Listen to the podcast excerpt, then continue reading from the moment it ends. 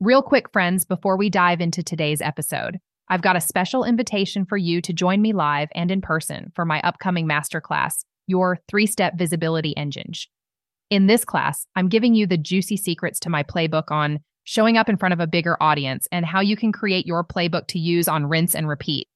Grab your seat at podcaster.com forward slash masterclass. See you there.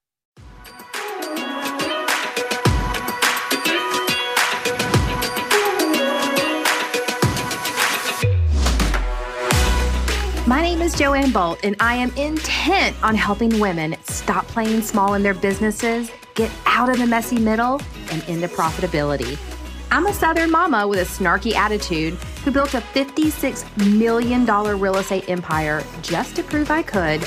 And now I work from home and run a seven figure immersive coaching business, all while sipping coffee in my fuzzy slippers.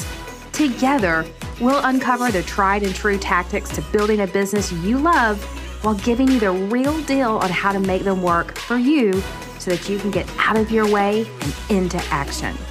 Is it all rainbows and unicorns? no way. So put your big girl panties on and get ready because we'll dive into it all from failures to success to money and emotions and everything in between. Think of this as your girlfriend's guide to business. Grab your coffee or pour yourself a punch bowl of wine because this is the B Word Podcast. Hey, friends, and welcome back to the B Word. I am your host, Joanne Bolt, and I want to take a second right now and ask you to get honest with yourself. Like right now, right this minute, right here, many of you are scared to death about an impending recession. Now, if you're in a service based business like real estate, this recession is occurring as you are more than likely going into a slow season.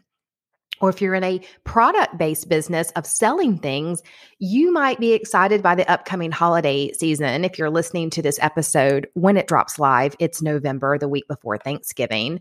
But you know that as soon as the holidays are over, you may be hitting your slow season. And a recession makes every business owner nervous.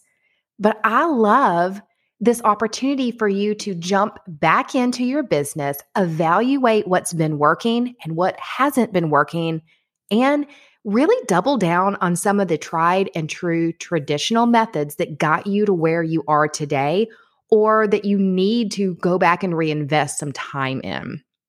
And one of those that I highly encourage is list building. You could call it your database. That's fine. Tomato, tomato. I don't really care. But at the end of the day, how big your list is directly correlates to the amount of revenue that you make, but only if you're actually using it. If you have a massive list that you never engage with, it doesn't do you any good. And if you have a small and mighty list that you engage with regularly, it's amazing what it can do. However, before you jump right back into your list and start creating those emails that you've been avoiding writing because you don't know what to do with them, I want you to pause for a minute here and go into your own spam or junk folders and see how many emails have landed there just this morning alone.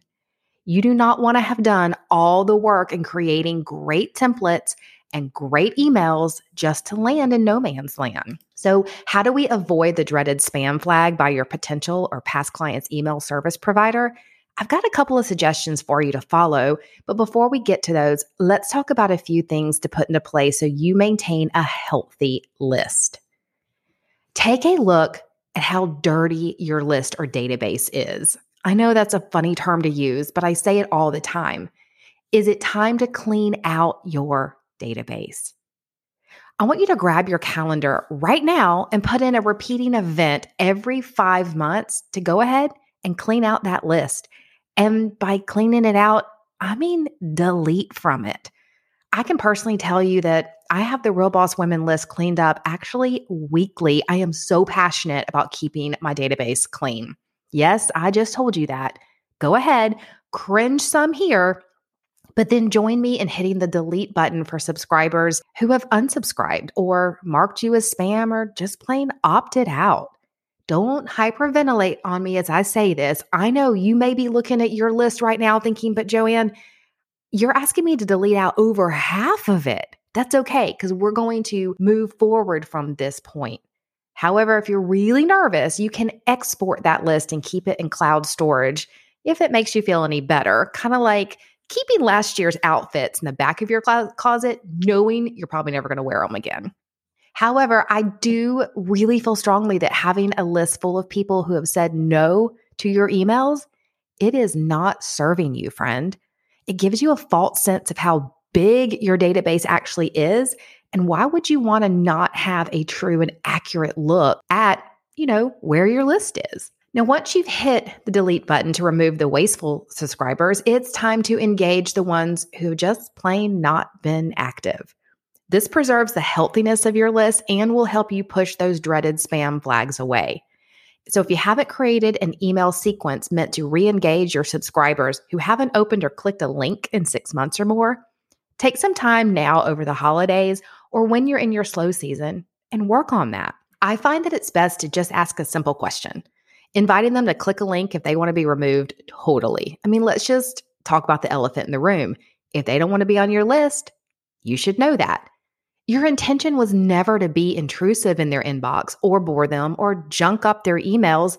So, inviting them to opt out gives them permission to do so. And it makes you not look like you're consistently sending emails to people and having it bounce. And that helps you not land in the blacklist zone for emails. Whew. Okay, so that was some mind blowing maintenance information, and I am well aware of it. In fact, I'll wager you've probably never been told to actively delete out dead emails or to re engage the non active ones. The name of the game, as I've always seen and been taught, is add, add, add to your database, grow your list. And I'm a huge proponent of that. But you've probably never been told that sometimes you do need to subtract from that list. This is a practice I've done for years, folks. I mean, I just told you I do it on the weekly. I've tested it, I've lived and breathed it, and now it's time for you to start following this rule as well. I promise you it's worth it. Always be cleaning out that dirty database. It is the best way to stay out of spam land. And also, if you really look at the analytics and take a look at which emails you're sending out that cause the most unsubscriptions, you can get an idea of what your audience likes to have land in their inbox and what they don't. And that can help you create super engaging emails. Now, regardless of how clean you keep your list, trust me, you may still be flagged as spam if you don't avoid a few other things. So let me break them down for you. Avoid spam trigger words and excessive punctuation. I've been guilty of this in the past. So, again, this is a lesson that I am imparting into you, one that I learned myself. Words like free, all in caps letters with an exclamation mark, or you won, or you're a winner, exclamation mark. Act now, I promise, and no obligation. Those will trigger the dreaded spam filter gods. My realtor friends, you guys are probably very frequent flyers in this category. A free comparative market analysis or no obligation consultations are not what your subject should ever say. In fact, just remove them from your email sequences altogether. Your drip campaigns should never say them because, spoiler alert, nobody actually wants them. If you need a guiding compass to determine if you've thrown in a trigger word, then I want you to think about this always if you would roll your own eyes or immediately think of a used car salesperson when you read your own subject line, the spam filters will probably do the same and send your emails to the spam folder. Okay, don't shoot the messenger on this one. And trust me, I can't believe I have to point it out either. But guys, check your spelling. We've all gotten a little too dependent on seeing those squiggly lines under words when we type them. And we often don't bother to go back and do a simple check to make sure our words sound grammatically correct or are spelled correctly. We make the assumption our autocorrect will do it for us. But just like if I read your email and you spell things wrong, I'm going to consider you a non professional. Your spam bots will do the same. They think it's computer generated and will potentially flag it as spam if you don't just do this simple 30 second check on your spelling and grammar. Here's another valuable tool that I learned over the years to avoid that spam filter create clickable emails. I used to think an email was something to be read only, potentially to hit the reply button back and, you know, send a fast response. Well, that's true if I'm emailing my mom with a recipe for Thanksgiving. Hey, mom, here you go. Here's the recipe for my gravy. But for salespeople, and you are one, by the way, having an email that a subscriber clicks a link or button to take action is even more important than the simple act of having them open the email. In fact, I would challenge you to start looking at your click rates. As one of the KPIs you implement into your business, the click rate may be more important than the open rate, but you'll never get the click rate if you don't get the open rate. Why do we need those clickable emails? Well, to start off with, it shows engagement between you and the subscriber. Let's compare that to what you're probably super well aware of by now, which is social media. Social media, the name alone says the word social. It is meant to look at if you and the person looking at the content you create enjoy each other's material. Do you talk back and forth? One of the things that algorithms for social media really take a hard look at are if you post something and people comment on it. And they're really, really, really looking at if you take the time to respond to their comments. Why? Because social media algorithms are computer generated. They have no clue if you're actually friends in real life. So when someone comments on your stuff or shares it or saves it, and you then land in their DMs or comment back on their comments or you know create a social atmosphere back and forth between the two of you the algorithms think that you enjoy each other's comments and they are more likely to put your material at the top of the list for whoever it is that's engaging with you on your social media.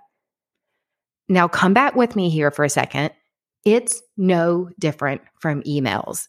It's just a little bit different in how the algorithms work.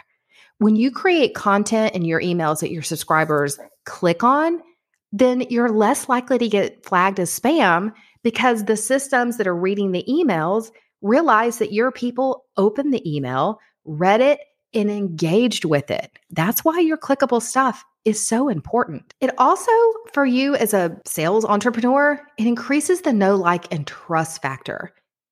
Your audience doesn't want to get emails that they only read because it takes them 30 seconds and then they forget about it and it goes out of their brain. When you create stuff that they can click on, they get more involved with you. It shows them how knowledgeable you are in something and they probably start to look forward to your emails versus ignoring them. Finding those clickable emails creates engagement, increases the know, like, and trust factor, and overall, it's just a darn good thing to pay attention to. Now that I've totally intrigued you with this concept, I'm going to take a second and dig a little bit deeper because I can practically hear in your heads what are clickable emails? What should I put into my emails to get people to click? Here's a couple of examples. You could put a discount code for something. You could include a link to register for an event you're hosting, a free download, a podcast episode to go and listen to, or heck, even a book on Audible that you think your audience should check out. To create an even better click rate, I highly recommend using segmentation in your database and only send out emails to relevant subscribers. For example, when I opened registration for next year's Focus conference in February of 2023, the first thing I did was send out an email to past conference attendees. I knew that they had attended the past Focus conference in 2022 because I had tagged them as such. These people are highly likely to want to attend the next one. So I didn't send out an email to my entire database, I sent it just to them. Now, if there are any spots left for the Focus 2023, the next email that will go out is to subscribers who I've segmented and tagged with the events tag. These are subscribers who've raised their hands to be notified of upcoming events. Again, I'm sending out a clickable email only to the people that I feel want to open it before I ever try to send it out to everyone because I don't want to be flagged as spam. Lastly, if you're trying to avoid that almighty spam filter, provide an unsubscribe option. Trust me, I can't believe I have to say this either again, but the spam gods keep changing the rules as legislation changes and people's preferences and tolerances evolve. And so this actually is a legality. You have got to provide an unsubscribe option. I'm not an attorney, but I do believe you can get in some legal trouble if you don't. Irregardless of that, though, holy forking shirt balls, there is nothing more obnoxious than receiving emails you never ask for and not being able to get off that dang list. You guys know I am the queen of unsubscribing to emails I don't want in my inbox, which is probably why I'm also a very loud champion of creating emails that your ideal client actually wants. So hear me when I say this. Not only will you land yourself in junk folders or potentially in some legal trouble if you choose to ignore this, but you are guaranteeing if you don't put one in there, people will start marking you as spam and you'll be wasting your time sending out emails. So put your big girl panties on, folks. Resist the temptation to get your feelings hurt when someone clicks unsubscribe and allow them to do so with grace and ease. You know what makes me smile the most when I see it? It's when an email gives me the option to opt out of some sequences, but not all of them, and in fact, stay on their list. That way, if I do want to keep hearing from you about, I don't know, something like a podcast, but I don't want to keep getting emails about open houses or a course you're selling, then I can say, take me off of this, but keep me on this. It allows me to self select what I want to hear from you about. And that makes my experience with you as a brand or company even stronger. So bear that in mind when you utilize your unsubscribe buttons. If your email platform or provider has the ability to segment from the unsubscribe link, then utilize it to its fullest extent. It's there for a reason. Your subscribers will thank you, and I bet you'll have less spam flags thrown out at you. And that's really part of the name of the game. Okay, so we've talked about how to not have your emails land in no man's land. You may actually be sitting here thinking, yeah, Joe, you're right. We need to engage and really dive into building that database or building that list and learning how to utilize it for profit. Cool. I've got you covered. I mean, I always have your back, friends. I've created a course just for you. It is called List Building for a Profit. And in it, I walk you through how to start building your list, how to grow your list if you've already started building it, and even more importantly, modern techniques on how to utilize that list.